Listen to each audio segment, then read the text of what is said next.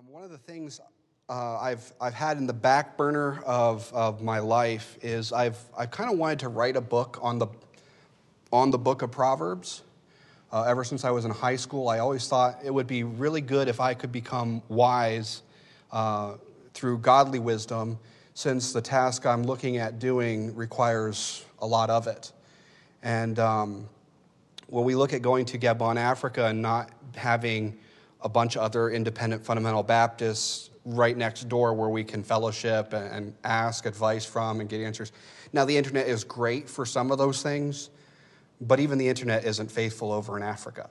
Um, you know, I, I understand the challenges that I understand the challenges that uh, some pastors have and, and such. Um, but you can imagine a missionary not having those close friends right there on the field. Um, you know, we have Brother Paul Meyer and, and Pastor Townsley just down the road, and we all have the pastor friends and such. But imagine uh, being the only Baptist preacher in, in America, or at least in New England, and how lonely that would kind of be. So I needed, I needed wisdom, and I thought, well, I, if I could write a book on, on wisdom, then maybe God would give me wisdom while I wrote it. Um, I've, I've not written the book yet. Um, it is on the back burner. I can say it's more done today than it was back then. Um, but it, it, drove me to study out Proverbs quite a bit. And so when Pastor uh, called me up and asked me if I would uh, preach, I thought, well, I'm going to preach on one of two things. I'm going to preach about spiritual soul liberty or individual soul liberty, or, uh, no, I'm just kidding. Um, I'm teasing you from Sunday morning. I'm sorry. Um, I shouldn't do that. I thought I'd, I'd introduce the book of Proverbs um, and the wisdom that, that I have found, at least in the introduction to the book. And uh, hopefully, I'll get your taste buds going so that it'll spark your own individual study uh, of the book of Proverbs. That no matter what age you are, you can always apply it to your life and be the better for it. Uh, so I'll begin reading. We're only going to read the first um, seven verses. We'll pray and go from there. The Proverbs of Solomon, the son of David, king of Israel. To know wisdom and instruction, to perceive the words of understanding, to receive the instruction of wisdom, justice, and judgment and equity, to give, to give subtlety or subtlety to the simple, to the young man knowledge and discretion a wise man will hear and will increase learning, and a man of understanding shall attain unto wise counsels. To understand a proverb and the interpretation, the words of the wise, and the dark sayings. The fear of the Lord is the beginning of knowledge, but fools despise wisdom and instruction.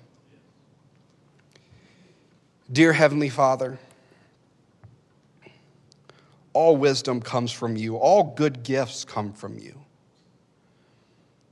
Does not mean you are a spiritual Santa Claus. It's just that you are the owner and creator of all things, so anything that we have had to come from you anyway. But it means something special when we ask for it and in faith we receive it by your hand. So, Lord, as we now, as we're, we're praying and we're asking that you would, would bless us Help us to, to know how to pray and when to pray. And, and Lord, how, how will we know what your will is for our life? How will we know the way which we are to walk if we don't pray? Satan can twist words and can twist things, but if we don't have that fellowship with you, how will we know? Lord, it's not just prayer we need, we also need the constant abiding of your Holy Spirit. There are so many Christians that they don't know what it's like, and for, for sake of sounding almost mystical, they don't know what it's like to walk in the garden with you.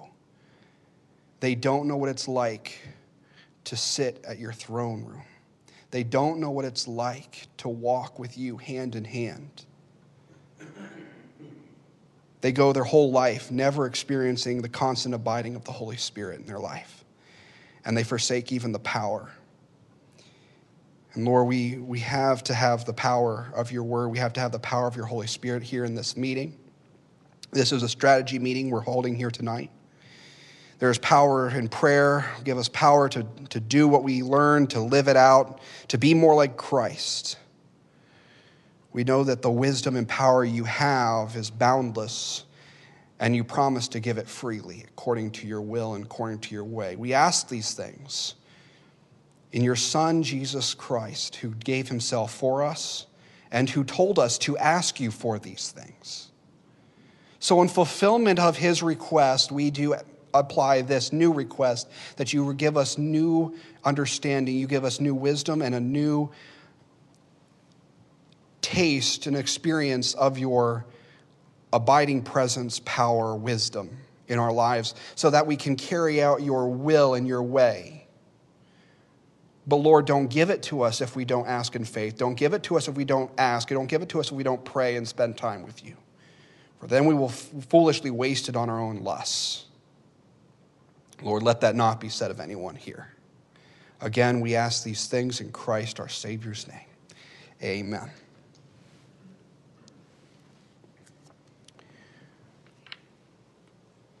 I learned this morning that a rather prominent wise man of our day has just come to the shocking realization that Jesus Christ is Lord and Savior of all.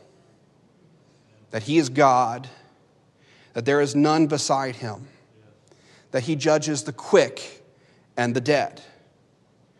And a sad fact is that although now he believes in Jesus Christ, he unfortunately will be judged as one who never received him. For those of you who aren't caught up with the news, Stephen Hawking's died yesterday. The man in the wheelchair, the brilliant mathematician, guy who held the uh, professor uh, academic chair at Cambridge for over uh, seven or eight years now. Uh, he died yesterday. The world says, oh, he was a brilliant man, he was a smart man. And you can look over his life, and there were things, you know, things that he did and things that he accomplished and, and things that he's proud of. And I was really sad to hear it because in the past few years, he was starting to turn back to understanding that when you look at the deep things of this world, you cannot help but see the Creator through them. And he was beginning to change a little bit, but as far as my knowledge is, he is in hell today. He is in hell this very minute. Well, someone could come to me and tell me, oh, he received Christ on his deathbed. Well, if it's true, then I'm, I'm glad for it, but I won't believe it. Because the legacy of such a man still exists, and his legacy does not bode well for the Christian, especially in the academic areas there in England where he worked. But wise men have always, there have been wise men throughout every age, some of them good, some of them bad. There have been men who have claimed great wisdom and people who have come to them for uh, understanding. We, as far as academically speaking, we can look at uh, Galileo and Newton and Einstein.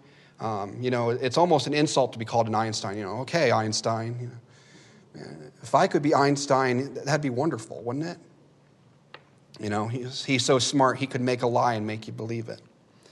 Uh, he'd be the perfect car salesman. And, um, but there are people out there who, who have this false earthly wisdom, and then you have people like Solomon, and, and you know the story of Solomon. He was, a young, he was a young boy, basically, when he is made king over Israel. And when he is made king over Israel, he goes up into the high places to offer an offering unto the Lord.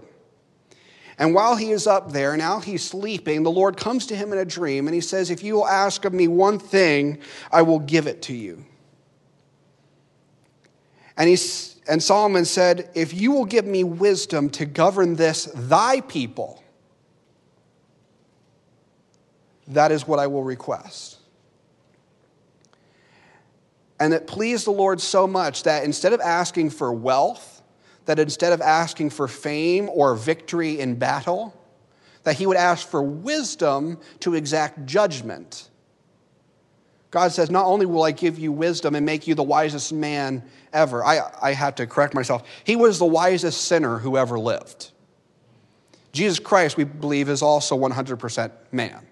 So I can't say he's the wisest man because Jesus was the wisest man. But by default, he was the wisest sinner who ever walked upon the face of the earth. And because he asked for wisdom, God also gave him all those other things.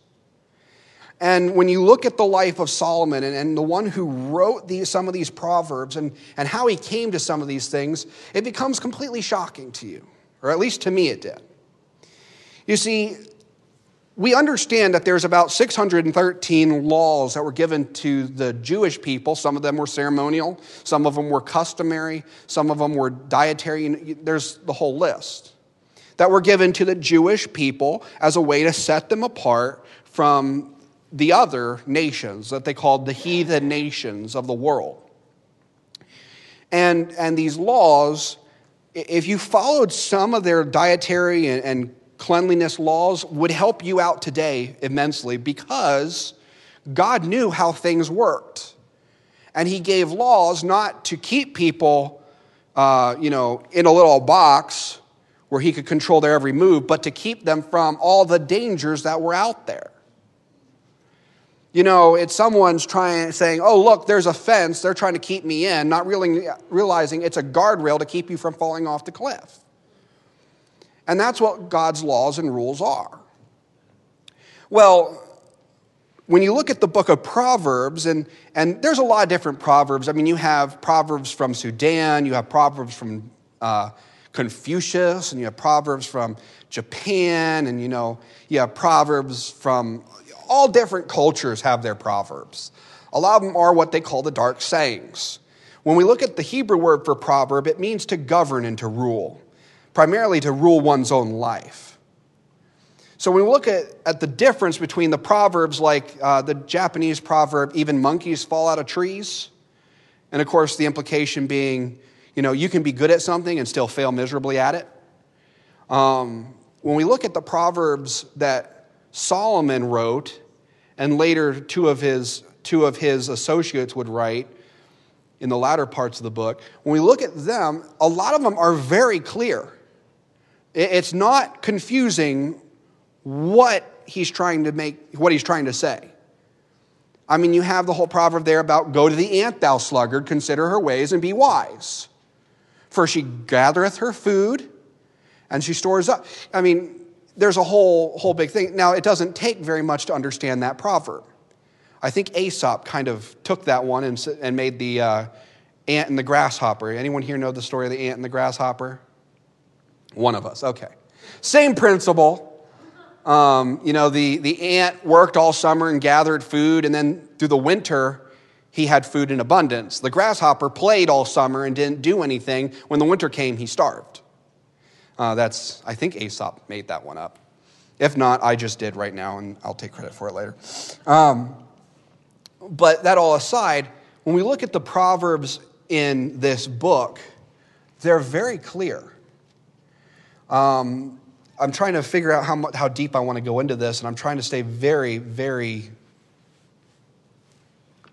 surface y. Um, not, not, for, not because I don't believe you can handle it, but because I don't believe the time could handle it. Um, when we look at these proverbs, a lot of them, they're just right there. They say exactly what it is and you can clearly understand what it's being said instead of having to get a PhD and a PhD and a, every other degree till you're a thermometer to understand it. God made them so that you could read these things and understand them. And the very first thing that he writes, the very first proverb, it says, The fear of the Lord is the beginning of knowledge, but fools despise wisdom and instruction. One of the thoughts I had when I thought about writing a book on the book of Proverbs was I want to get this into such a, a, little package that it would be almost like a grad, one of those famous graduation gifts for someone going out of high school, graduating from high school, either looking at college or a trade school. I said, This is a book you need because this book will help you. And unless they're a Christian, they're going to read the very first proverb in there and they're going to throw it out because without God in the equation, life has no purpose. Without God in the equation, there is no knowledge. And the Bible even says in Romans that those that reject God, those that, the Bible says they hold the truth in unrighteousness, and the word hold there, it means they suppress it, they hold it down. They don't want to acknowledge the truth. The Bible says to those type of people, God gave a reprobate mind, and they're, fool, and their foolish hearts were darkened, and their understanding became vanity. Professing themselves to be wise, they became fools. So you have a man like Stephen Hawking who, even though his first wife Jane was saved and she helped spare his life, everyone else told when he was, uh, when he was in Geneva back in, back in the uh, late 60s, he came down with the pneumonia and they had to do, they were going to either keep him on life support or the, he'd have to have an emergency tracheotomy, which they'd put the hole here so his, he could breathe again. And all the doctors saying, you know, he's already got ALS. We don't know how many more years he's got to live. Just take him off life support. Let him die. And his wife was the one who had, this, who had the say, and she said, No, give him the tracheotomy, let him live. He actually, Stephen Hawking came through that and actually turned his back on, on Jane for making that decision. Um, he divorced her and left her and, the, and their three children and went on to marry a second, a second lady who he didn't even spend more than three years with and left her because second marriages hardly ever work as good as the first one would in, in the broad spectrum of things. Again, that's neither here nor there, but you have men like that who say, God is not part of my equation. There is a thing called the Hawking's equation. It tries to measure how much uh, gamma radiation gets thrown out of black holes. Well, there's a problem with that. No one's ever been able to experiment with black holes. You can't touch a black hole. You can't see a black hole. It's not observable, it's not testable, it's, it's really not scientific. But he came up with a scientific equation called the Hawking's equation, and he, and he wrote in his book, A Brief History of My Life, um, that's what he wants on his tombstone, is the Hawking equation. So it's erroneous there, and his whole life was erroneous. You have men like that who said, God's not part of my equation, and what are they now? Where are they now? Job wrote in um, the book of Job, um, obviously. Well, anyway.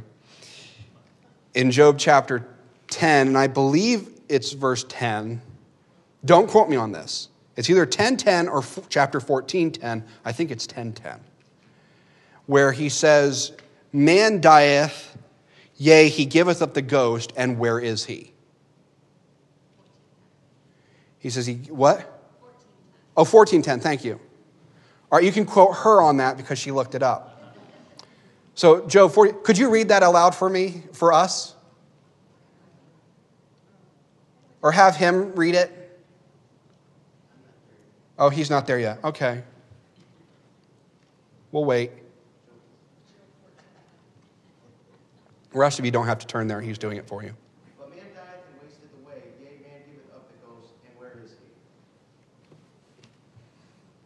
Stephen Hawking, he died. He wastes away. He's been wasting away for quite a few years. Yea, he gave up the ghost yesterday. Where is he now? Where is he? Well, if he did not accept Jesus Christ as his Savior, there's only one place he can end up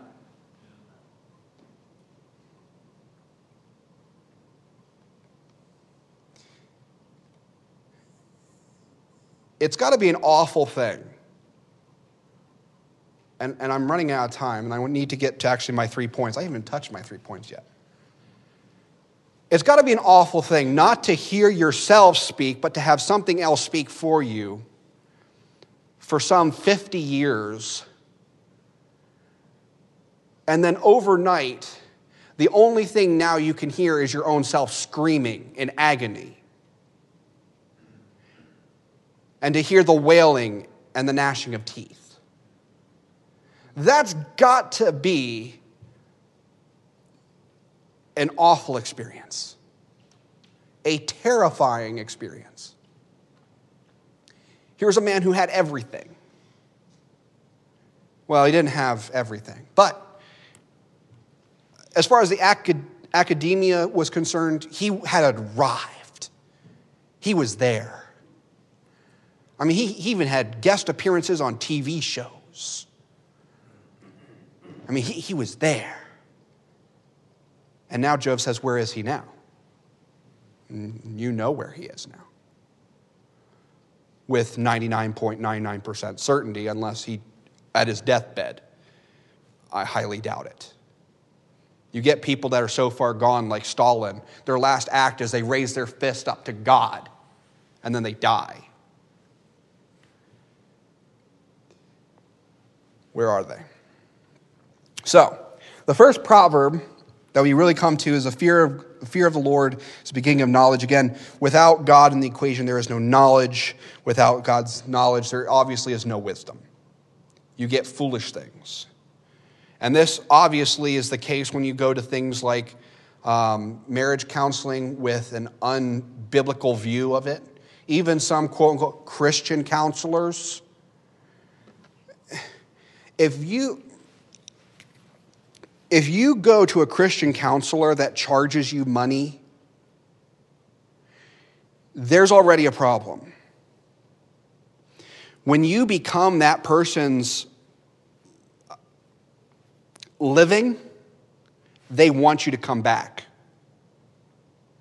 They need you to come back. When you get a Christian man or a Christian lady here in the church, and you know that they love you, you, they know, you know that they care for you and care for your soul, and you know that they walk with God, and they're the ones who have to give you counseling, as the Bible tells us, that the older women are to counsel the younger women and the older men, the younger men. They'd one, they don't take money for it, and two, they want the problem solved. They're not going to, if you're having trouble being faithful to your spouse, they're not going to tell you, oh, go have an affair. You do understand that's what some counselors are telling their people. I'm having trouble, I'm having thoughts about other women. Oh, well, just go have an affair. Just leave your wife for a, for a month or so and go live with another woman. That'll take care of it. Where's the wisdom? There's no wisdom. Where is the knowledge? There is no knowledge. Where is the fear of God? Well, there was the key. They didn't have the fear of God. You see, the Bible says that's an abomination in the sight of God. The Bible says if a man looketh on a woman to lust after, he hath committed adultery already in his heart. So we just compound it by actually having him carry out the physical act, right? No. There is a fear of God that is missing in the lives of Christians. It's an awful thing, one man said, to fall into the hands of an angry God. And while he spoke primarily to the lost, degenerate world, you understand as Christians that God is not a respecter of persons. For whatsoever a man soweth, be he a preacher, an evangelist, a missionary, a layman, or someone who only comes to church once in their life. It applies to all of them. If they reap to the flesh, or they sow to their flesh, they will of the flesh reap corruption. It doesn't matter who you are. That is an awful thing. I would like to say because we're Christians, because we come to church or pastor, because we're ministers, God gives us a little bit more leniency. The opposite is actually true. The Bible says, Be not many masters, for you know that we shall receive the greater condemnation. You see, those who don't stand behind this pulpit and preach never get judged by God Himself about what they say behind the pulpit. It is an awful thing, it is a fearful thing. It is a fearful thing to think, my wife and I are going to be the first Baptist missionaries to go into a country and to start a church. One of the only churches that's actually preaching salvation through Jesus Christ alone. And that this salvation is kept by God Himself. and that you cannot forfeit it via not coming to church next Sunday. Now, I want people to come to church on Sunday. You know, I'm not going to turn their salvation into a hostage situation. But there are faiths out there that do that. There are faiths out there that hold their people hostage and will hold their loved ones hostage. That if you don't do what they say, then you and your loved ones will pay the price. You understand those are the, there are faiths out there that do that. It is an awful, awful, terrible thing to be a preacher of the Word of God. Now, it's also a very great thing. I don't want you to misunderstand what I'm saying. But there is a fear in our lives of God that is grossly missing. That's, Pastor, to be quite honest, I'm not preaching on individual soul liberty, but that's the problem of individual soul liberty. People want to talk about, well, is this music okay? Or is this dress code okay? Or is this hairstyle okay? Or is this tattoo okay? Or is this okay? It doesn't matter! If you have no fear of God, you've already done it. Now, I hope someone shocks you enough to pull you back. But the dress standard isn't really the issue here.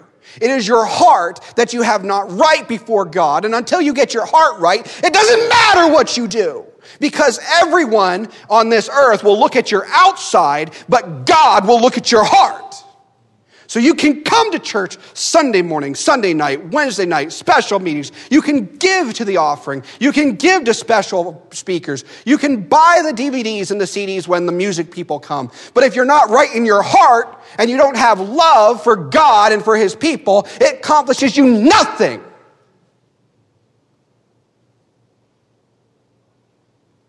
There is a gross lack of, of fear because you don't see God as the host of armies. You don't hear messages how God told his people, if you follow my commandments, I will bless you. But if you turn away from my commandments, I will set all these curses upon you. You want to talk about the love of God? Well, the love of God keeps you from sinning. If you love me, keep my So, what do you do if you hate God? Is it not logical to assume that you just don't keep his commandments? That is why when he talks, when Jesus himself talks about the people who he's going to cast away on the day of judgment, he says, Depart from, or I never knew you, first of all, because let's be honest, they never spend a day or an hour with Christ. They come here and they sing songs like, Sweet Hour of Prayer, Sweet Hour of Prayer, and they're lying through their teeth the whole time. Because they've never spent an hour in prayer. They have no idea what that's like. They, they won't even know how to do it. Now, part of that falls on people like me because I've, I've not really discipled that many people on how to pray. Th- that's my fault. But there's no walk with God, there's no understanding of who He is. And when you don't understand, you, you, you really do make an idol in your mind, an image. You call it Jesus, and it's not Jesus. And you would rather worship and serve that, and it looks like Jesus because he matches the things that you want to believe out of this book, but he's not really the Jesus of the Bible. There's a lot of people who do that. Well, my Jesus would never send anyone to hell. Well, my Bible tells me that there's a God who sits on a throne and judges, and he's going to take people and he's going to cast them into the lake of fire. So I'm sorry, your Jesus doesn't match this Jesus. There's an awful, terrible thing. And that fear should compel us to live righteously, to live sober, when you look at God and you begin to understand, He can take our life like that. And He's perfectly just in doing so. You say, God, I need to get to Africa. You understand, God could kill me before I'm done here tonight, and He'd be perfectly just in doing so. Perfectly just. Holy, perfectly just in making that call. I don't want to die. I want to go to heaven, but I'd like to accomplish some more things. I'd, I'd like to bring some more souls with me.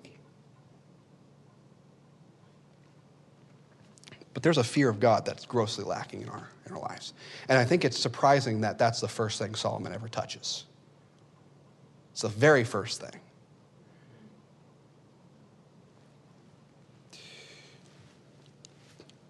Quickly, I've got two other points, and I'll just, I'll just tap and go, tap and go. When it comes to pursuing God and, and godly wisdom, you un, you ultimately come to the crossroads in, in, in this pursuit. This, per, this crossroad you will ultimately come to is you will read something like this, and you'll come to the proverb and you'll say, okay, it says this. Will I become wiser or will I sin? It's not do I do it or do I not do it. It's do I grow or do I sin? For you see, the Bible says for him to know it to do good and doeth it not, to him it is sin. When you pursue God, especially if you ever read a book that I write, if I ever do read a book, you're either going to leave that book wiser, and if you read the book of Proverbs itself, you'll either come out of this book wiser, better, holier, more sanctified, or you'll come away with it sinning even worse than when you started. Now, there's a fear that goes along with that, too. I don't have time. Just a fear of, you know, do I take that first step knowing that I'm either going to leave this journey better or I'm going to leave it worse? But you cannot come out the same you went in. It's impossible. Absolutely impossible. That's why when you have someone say, you know, that someone says, oh, I got saved, and they live the same way they lived before? Mm, impossible. Absolutely impossible. You say, oh, well, are you judging that person? Jesus said to judge them. He said, by their fruits you shall know them. Well, their fruit, and oh, you're judging that person. God told me to do that. Now, I'm not condemning them. I'm just simply saying, based upon your fruit, I'm pretty sure you're not saved. If anything, your heart certainly isn't right before God. You have no fear of God before your eyes, and you're going to do whatever is right in your own eyes. Oh, that's funny. Isn't that how the children of Israel went in circles? There was no fear of God in their eyes, so they just, everyone did what they wanted. Spiritual soul liberty. I'm stepping off of it, Pastor. I'm stepping off of it. So you either, you either pursue God, you will either grow in wisdom, or you will grow to sin more. You cannot stay you cannot stay in the middle. And lastly, God wants to give you wisdom. He doesn't want the simple to stay simple. He wants you to become wise. He wants you to grow in wisdom. He wants you to grow in the knowledge and truth of His Son. He wants that for you. And in fact, the Bible, if you, if you believe what the Bible says, that God has actually prepared works for us to do after salvation. See, we were created in his, into his image that we should walk after his likeness and that he's prepared a way for us to walk, but you can't walk it in the flesh. He has gifted you with spiritual blessings. He has enabled you through the Holy Spirit, and He's given you a path that you can walk. Now, it doesn't take you all over the world like it might for some. But He's given you a path and a race that is set before you. You are to run it, laying aside those sins which does so easily beset us Lay those things aside and run with patience. He wants you to do it. He's enabling you to do it. And James chapter 1 and verse 5 says, If any man lack wisdom, let him ask of God, who giveth to all men liberally, and abradeth not. And it shall be given him. He wants you to be wise. He wants you to grow. He wants you to know his blessing and his truth.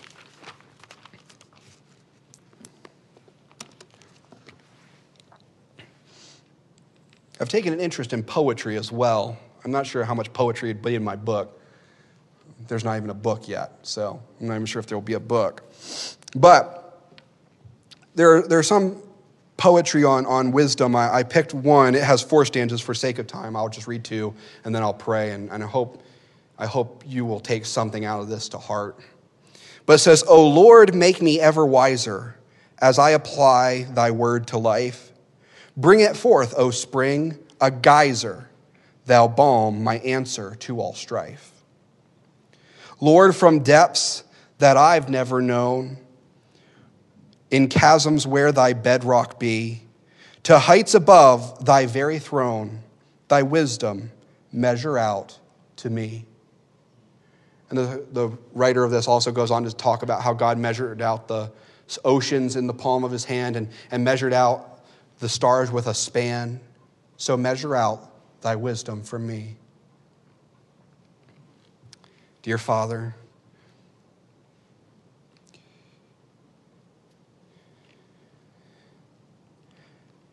let there be fear of you in our eyes. We, we can only look back and see some of the things that were awful and terrible that have happened because of man's sin. When man turned against you and rebelled, you sent the flood. Then man turned against you again and you sent confusion at the Tower of Babel. And so man always has just left you. They've had no fear of you and they then continue to do whatever is right in their own eyes. Lord, as long as we live like that, there will be no wisdom, there will be no knowledge for us. You will show us great and mighty things which we don't know, but yet if we don't obey them, you will never show us the next step. So it is in all of our lives with your will. If we don't take the next step in faith, whatever it may be, if we don't obey the light that you've given to us, you won't give us more. We may ask for it, but why give us another steak when we haven't eaten the one in front of us? Lord, help us to grow. Help us to know your will and your way for our lives. Help us to be uh, better in, in sharing the gospel. Help us to pursue the lost souls, for the Bible does say that he that winneth souls is wise and shall shine like the stars of heaven. Lord, we ask that these men, these women here, whatever age they may be, they can still apply your truths to their life, that they might shine like the stars and win many souls to you. Lord, I don't want to sound like a health, wealth, prosperity gospel and praying for rewards. But Lord, if, if I don't get any rewards, I won't have any crowns to cast at your feet. So, Lord, make, my, make the work that we do have, make the time that we do have profitable to yield forth gold, silver, and precious stones. Lord, lay they be purified through your fire, enabled through your Holy Spirit and made wholly righteous, that we may cast them at your feet. For you alone are worthy of all praise, honor, glory, dominion, and power. We ask these things in Christ, our co heir, our husbandman, our Savior. Amen.